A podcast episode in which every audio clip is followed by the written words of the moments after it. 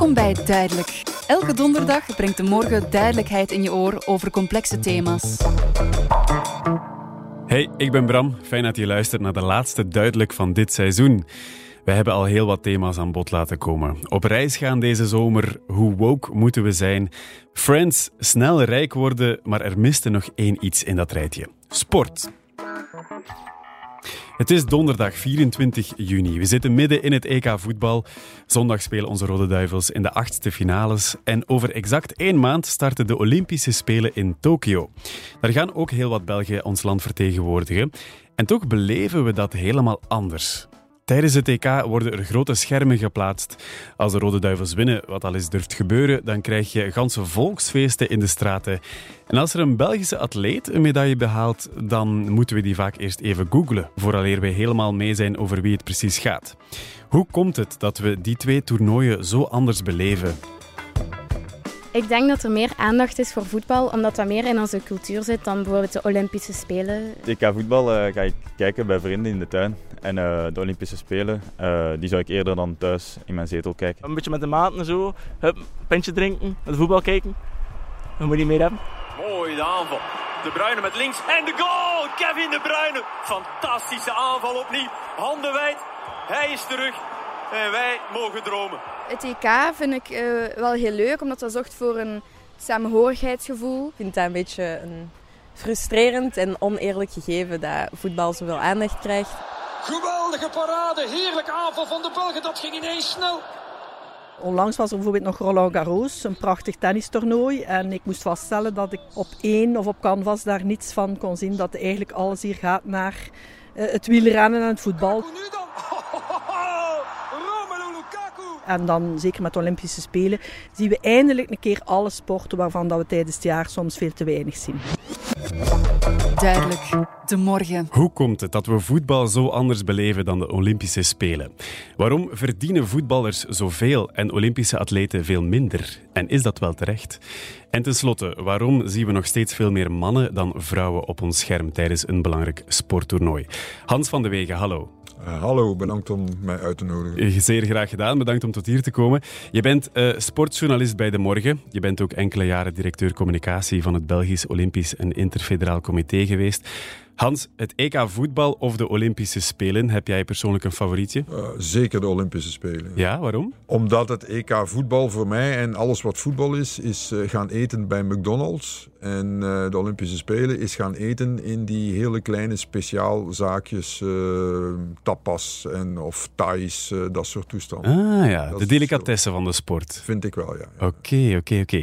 Laat ons even hiermee starten. Waarom is voetbal zo populair? God, dat is eigenlijk al een verhaal van bijna, hoe zou ik het zeggen, 150 jaar oud. Daar was ook al publiek bij betrokken. En, en, en voetbal is van in het begin een sport geweest die de mensen aantrok. Waarom? Omdat voetbal uiteindelijk de enige sport is waar de underdog altijd een kans maakt tegen de veel betere. Ah ja, hoezo? Neem nu hardlopen. Neem 800 meter. Iemand die 1,50, 1,55 waard is, zal nooit winnen van iemand die 1,41, 1,42 waard is. Tenzij die van 1,41, 1,42 onderweg zijn been breekt. Ja. In het voetbal is dat, kan dat wel. Als Club Brugge uh, tien keer tegen een 1B-ploeg speelt voor de beker van België, gaan ze zeker één keer verliezen en één keer gelijk spelen. Dat is in geen enkele andere sport mogelijk. Dus het is de meest oneerlijke sport ter wereld. dus dat, is echt, dat is echt waar. Dat Je kunt het niet voorspellen. Je kunt het heel moeilijk voorspellen, waardoor het een sport is waar ook heel makkelijk, en dat is de aantrekkingskracht al in de 19e eeuw geweest, heel makkelijk kan op gegokt worden. Ja, ja, ja. Je kan niet gokken bijvoorbeeld op de volleybalcompetitie in België of op de, voet- of de basketbalcompetitie in België. Oké, okay, dus dit is eigenlijk wat wij omschrijven als spanning als we naar een match kijken. Spannend, ja. Spannend, ja. dat willen wij. Oké. Okay. Tijdens het EK voetbal loopt iedereen rond in uh, zwart, geel en, uh, en rood met opblaasbare drietanden en volgeschminkt. Alles om te tonen dat we als één blok achter onze duivel staan. Is dat altijd zo geweest? Dat dateert van, bij mijn weten, van 1986. Ik was toen al uh, journalist bij De Morgen, maar ik was niet mee. Ik moest thuis de reportages maken van alles wat er gebeurde. En ik moest dan bijvoorbeeld in de tuin gaan kijken, want er stond een grote tent. Maar dat was in de poelenfase nog niet het geval. De poelenfase is gewoon beleefd zoals van, ah ja, de Belgen zitten in Mexico en ze gaan voetballen. Ja. Maar wij raakten daardoor En we klopten ook nog een keer, dacht ik in eerste instantie, dan Rusland. eh, Na een waanzinnige wedstrijd die België nooit kon winnen. En dan is dat beginnen leven. En dan is dat sindsdien eigenlijk blijven hangen, dat Dat supporterschap. is blijven hangen, maar we zijn natuurlijk wel een hele tijd ook weer weg geweest van het eh, toneel. Hè. Eh, begin van deze eeuw zijn we helemaal weg geweest. Hè. We zijn afgegaan als een gieter op het EK dat we zelf hebben georganiseerd in 2000. Ja. En dat was het animo eigenlijk volledig weg rond de nationale ploeg. Er is een tijd geweest dat, dat met de tickets gooiden naar de supporters om, om die toch maar naar het Heizelstadion, het Koning Boudewijnstadion te krijgen. Terwijl Ja. nu, als ze spelen en tegen, het is tegen een goed team, dan zit het altijd vol. Echt, ja. Tijdens de Olympische Spelen zie je enkele ouders in het publiek zitten met een beschaafd vlaggetje, eh, Belgisch vlaggetje op een kaak en een blik van kom aan hè.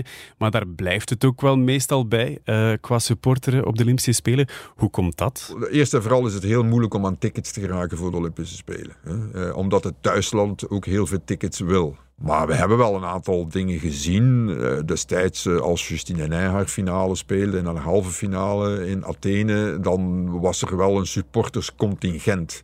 Maar dat zijn dan niet de supporters zoals we die kennen in het voetbal. Namelijk die dan uren van tevoren op terrassen gaan zitten, Ja. zich, zich eh, lamzuipen met bier. Niet elke voetbalsupporter doet dat, ik weet dat ook. Maar de meesten doen dat. De meest zichtbare doen dat. De meest zichtbaar, precies, ja, inderdaad. Ehm, en en eh, ja, je moet eigenlijk al, ook al op voorhand, eh, bijna een jaar op voorhand of twee jaar op voorhand zeggen: Ah, ik wil de kwartfinale van het tennis zien op dat uur. Maar je kent de loting nog niet. Ja. Zijn supporters even belangrijk voor een voetballer als voor een Olympisch atleet? Voor de Olympisch atleet moet ik eerlijk zeggen, is dat een stuk minder belangrijk. Kijk, de, de lopers die straks aan de start staan eh, in het atletiekstadion, waar dan een man of 60.000 binnen kan, ik weet niet hoeveel ze nu de Japanners zullen toelaten, maar dan hoor je die massa niet. Dan vind je eigenlijk zelfs die, dat Belgisch, die Belgische kern, die dan een man of 20 is, Ja. die meestal plaatsen rond elkaar hebben, vind je niet. Ja, de voetballers hebben hun supporters moeten missen, maar omgekeerd natuurlijk ook. Onze reporter Anke ging eens langs bij Rudy.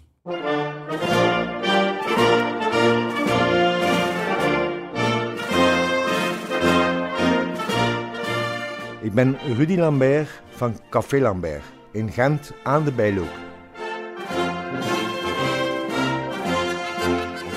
Het is hier een voetbalcafé. De eerste keer dat er hier voetbal uitgezonden is, denk ik dat 1970 was. Eh, dat was bij mijn vader nog. Goed schot. Oh, tegen Van Imst staan. Eh, dat was nog wit-zwart. Toen had je nog no- zoveel matchen niet. Dus kwamen ze kijken van West-Vlaanderen, Oost-Vlaanderen, zelfs Antwerpen. En ja, ze wisten van, hier kunnen we kijken naar voetbal. Puntje op de Rode Duivels.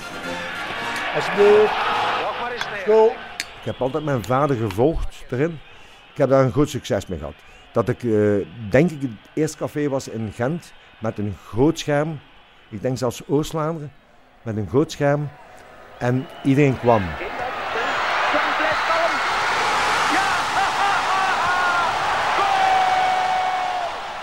Nou, als het eh, WK is of EK is, eh, iedereen wist van Café Lambert de place to be voor voetbal. De sfeer hier was zeer goed. Het was genieten. En je zag de Belgen altijd maar verbeteren.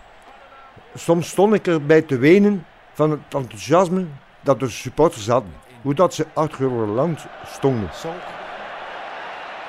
Dat is een goede bal. Daar is Van Kerkhoven. Dat is de kans en het is een doelpunt.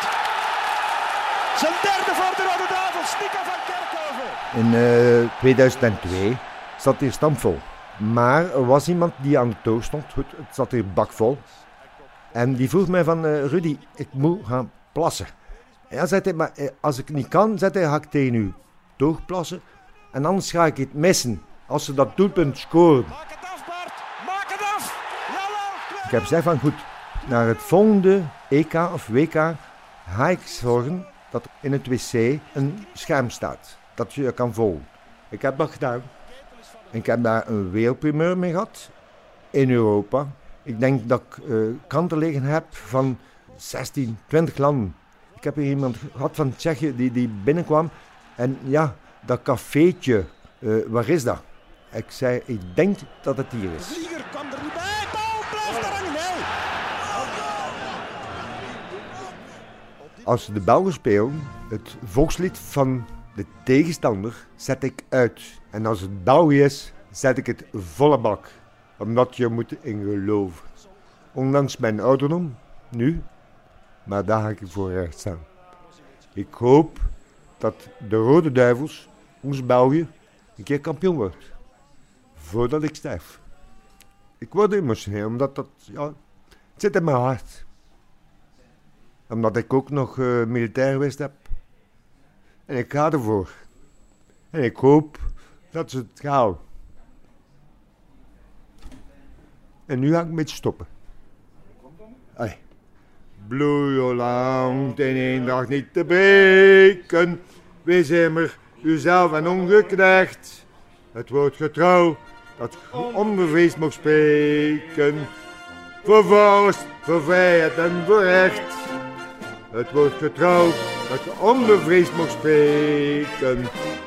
Voor vorst, voor vrijheid en voor recht. Voor vorst, voor vrijheid en voor recht. Voor vorst, voor vrijheid en voor recht. Tijd, tijd. Dames en heren. Rudy, schitterende mens. Hans, hoe zou jij de Belgische supporter omschrijven? Een successupporter. Maar deze man dus niet, hè? Nee, nee, dat is een diehard. Hè? Wat bedoel je met een successupporter? Ja, uh, ze gaan omdat het een event is en ze gaan ook omdat... Uh, omdat ze denken dat de Rode Duivels iets gaan voorstellen. Voetbal is sowieso de nummer één sport, ook in België, naast wielrennen dan. Zou een andere sport die rol ooit kunnen overnemen, denk je? Nee, nooit. Nee? nee. Dat zit in onze cultuur. Uh, voetbal en koers.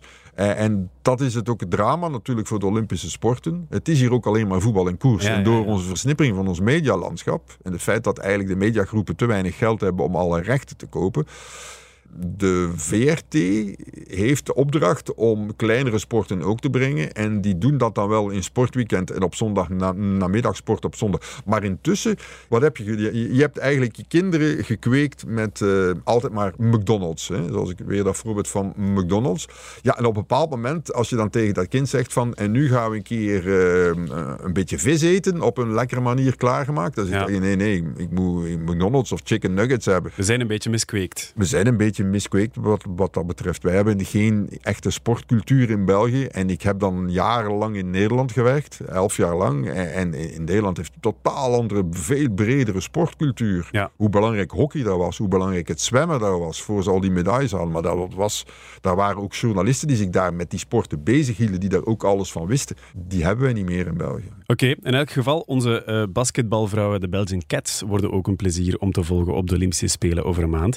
Het wordt een apotheose voor Anne Wouters. Ze speelde al voor teams over de hele wereld, in Frankrijk, in de VS, in Rusland, Korea. En ze is van plan om met de Belgian Cats haar topsportcarrière af te sluiten na de Spelen in Tokio. Ja, de Olympische Spelen betekenen ja, voor mij eigenlijk wel wat een droom. Echt wel een droom um, die zou uitkomen. Ik denk als atleet is het sowieso iets waar dat je naar streeft gewoon. En voor mij is die droom heel concreet geworden. We gaan even terug in de tijd, in 2000. Uh, de Olympische Spelen in Sydney die heb ik heel bewust meegemaakt, omdat er een aantal teammates... Ik speelde toen in Frankrijk... En een aantal teammates van mij, Franse ploegmaten, die kwamen terug met ongelooflijke verhalen. En ja, dat ze alle mogelijke sterren hadden gezien.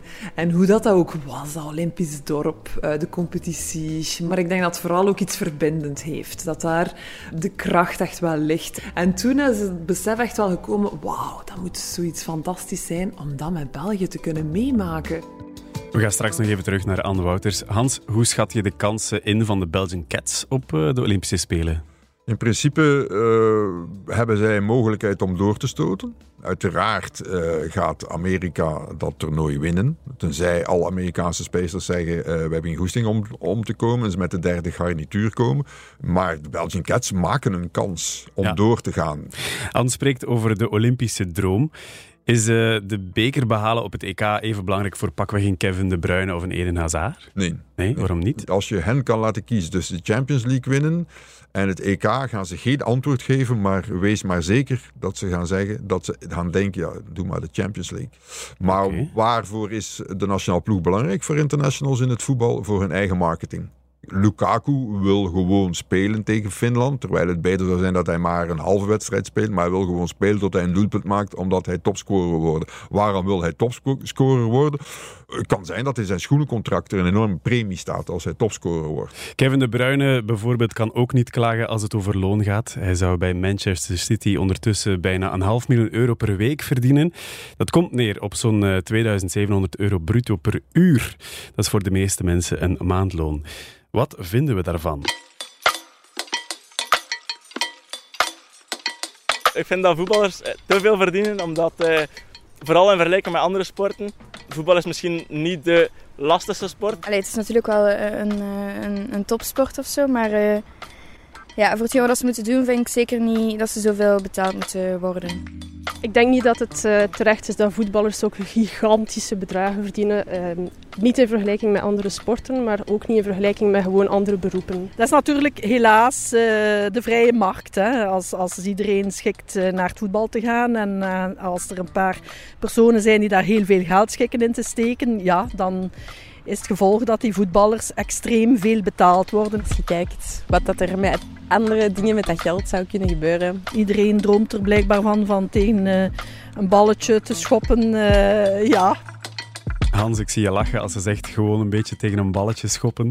Dat mag je niet zeggen hè, tegen een voetbalfan. Uh, ja, ik ben, niet, ik ben niet direct, ik ben een sportfan. Uh, maar ik hoor allerlei argumenten die geen steek houden. En toch verdienen voetballers veel te veel. En dat ga ik nu een keer uitleggen. Zie, hè. Graag. Er is geen correlatie, dus geen verband bij ons in het Europees voetbal tussen wat er inkomsten zijn en de salarissen. In Spanje is de omzet tussen 2,5 en 3 miljard euro per jaar van La Liga. En daar verdient de meest verdienende speler ongeveer 130 miljoen. Dat is Messi. Het Amerikaans voetbal is de omzet 16, 17 miljard dollar per jaar, 4,5 maand maar. En daar verdient de meest verdienende speler 40 miljoen. Omdat de salarissen daar gekoppeld zijn aan de omzet. Ja, dat is meer gereguleerd, hè? Ja, en de teams maken daar ook winst. Bij ons maken alle topteams verlies. Ah ja. Allemaal. Hoe, het, het, hoe ja, komt dat? Het, ja, het Europees voetbal maakt gigantisch verlies. Uh, in België zijn er twee teams, drie, die winst maken. Genk, Brugge en Gent. En alle rest zit in het rood. Altijd. Hoe komt dat? Omdat daar geen regulering is. Terwijl in Amerika is het super streng gereguleerd. De Amerikaanse competitie is bijna een communistische competitie. Terwijl de maatschappij allesbehalve communistisch is. En in Europa is het gewoon de jungle koning voetbal in Europa is, is echt wel koning. Hè? En het meest extreme voorbeeld is natuurlijk België waar er gigantische subsidies zijn vanuit de overheid om ons Belgisch voetbal op een hoger niveau te halen. Dat gaat over 200 miljoen euro per jaar aan kostenverlagingen die het Belgisch voetbal krijgt. Is dat heel het gedoe met de RSZ rond Dat is het gedoe met de RSZ en met de belastingvermindering. Hoe zit dat precies? Dat is iets met een tijdelijke carrière dat ze hebben en daarom minder belasting betalen. carrière, nee, dat heeft niks te maken met tijdelijke carrière. Dat heeft gewoon te maken, want alle voetballers kunnen als ze gestopt zijn met voetbal, hebben ze nog altijd twee handen en twee benen en hopelijk, hopelijk ook wat hersenen en kunnen ze, en kunnen ze nog iets doen. Nee, het heeft te maken met het feit dat er door de jaren heen allerlei soorten voordelen zijn toegekend aan profsporters. Al die voordelen hebben er nu toe geleid dat wij een competitie hebben waar er gemiddeld tussen de 300 en 350.000 euro per voetballer wordt verdiend. Niet per week zoals Kevin De Bruyne, maar per jaar. Maar ook dat is toch verschrikkelijk veel. Dus wij subsidiëren 200 miljoen per jaar, wij, de Belgische bevolking, om de voetballer gemiddeld dubbel het salaris, het dubbele salaris van onze eerste minister te betalen. Is het normaal dat voetballers zoveel meer verdienen dan andere atleten? We zullen het even vragen aan zo'n andere atlete. Anne Wouters.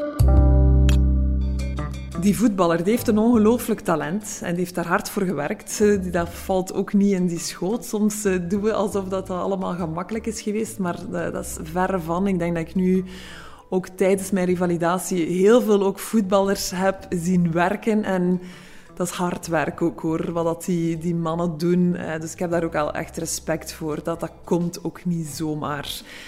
Dus die hebben een enorm, allez, ongelooflijk talent en die hebben daar iets mee gedaan. En dan zijn er zoveel mensen in geïnteresseerd die dat willen volgen. Ofwel soms van op een stadion, van op een telefoon, achter een tv dan vind ik dat normaal dat die dat loont. Voor mij verdienen die dat. Echt waar. Ik ben zo niet iemand die zegt, oh, die heeft veel te veel, dat, die is dat niet waard. Voor mij wel, want ik weet heel goed dat de eigenaars van die clubs nog veel meer verdienen.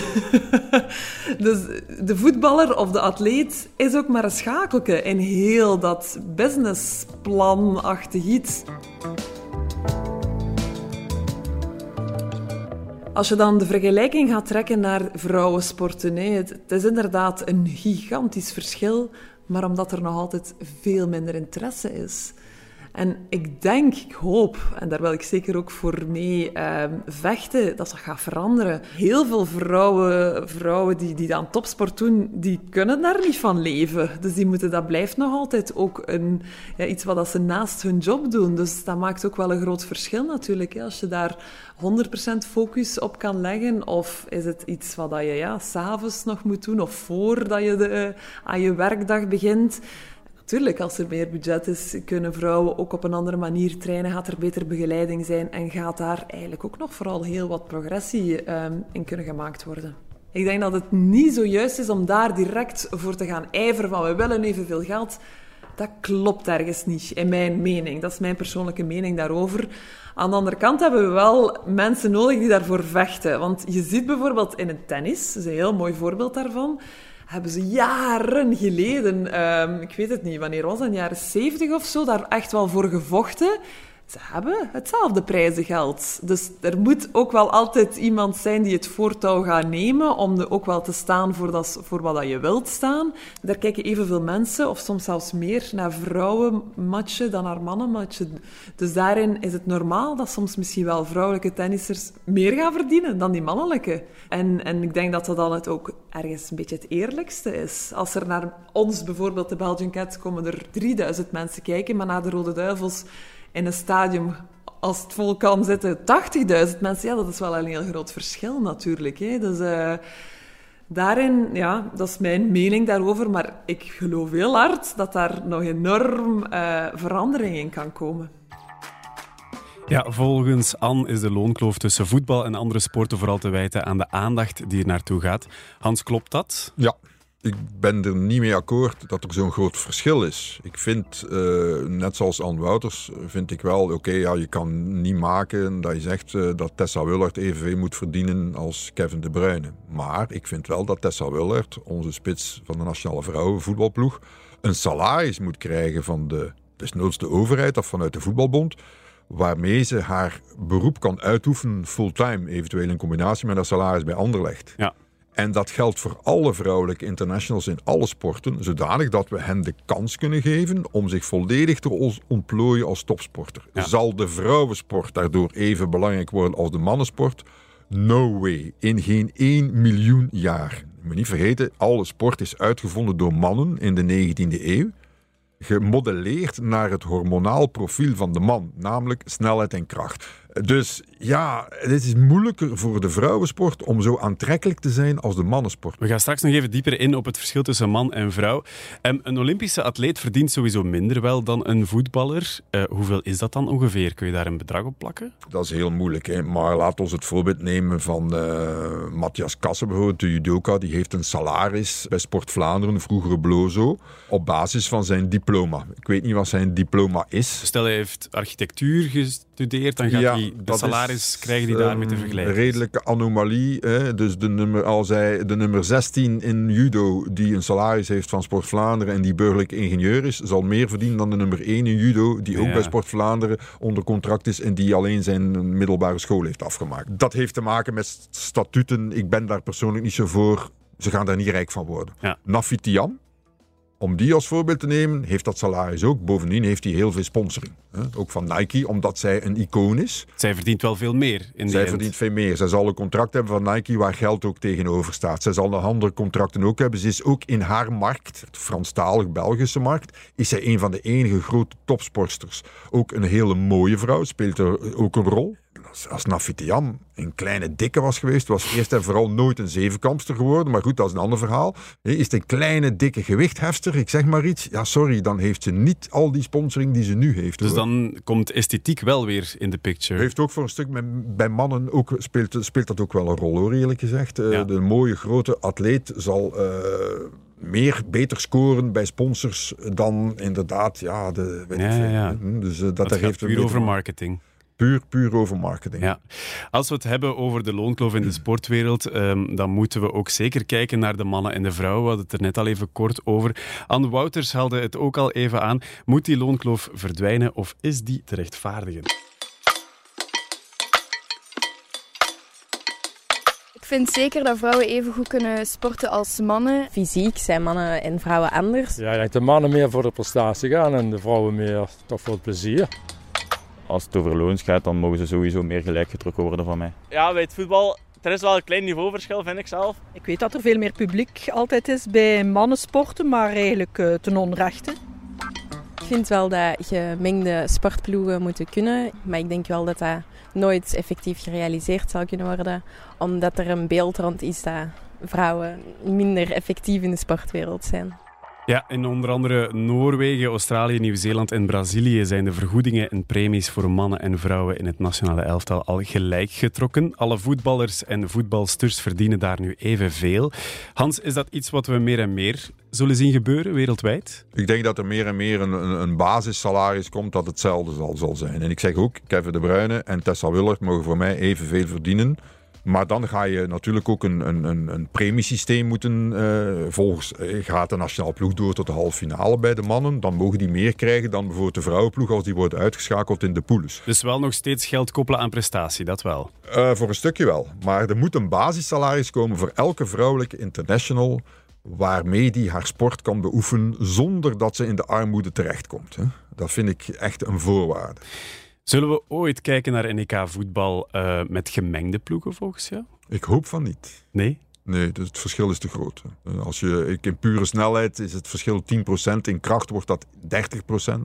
Als je kijkt naar het vrouwenvoetbal en kijkt naar het mannenvoetbal, dan zie je het verschil. Er is maar één gemengde sport die ik ken. Ik heb ze ook een paar jaar beoefend, korfbal niet direct de meest populaire sport.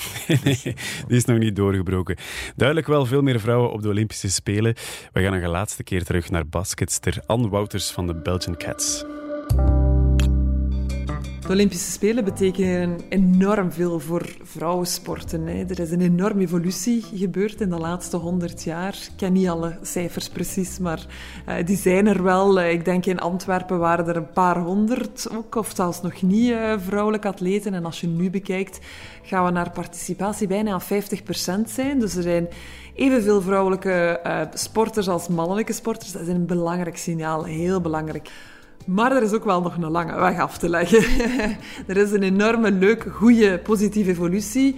Maar als je bijvoorbeeld eens gaat kijken naar alle functies naast het veld, dan zitten we daar toch nog in een serieuze minderheid. En dan zien we dat daar ook wel echt nog een hele lange weg af te leggen is. Het kan gewoon niet meer dat er uh, zo weinig vrouwelijke coaches zijn, zo weinig, uh, weinig uh, vrouwelijke arbiters, ehm, laat staan bestuursfuncties. Maar daar zit nog veel marge in.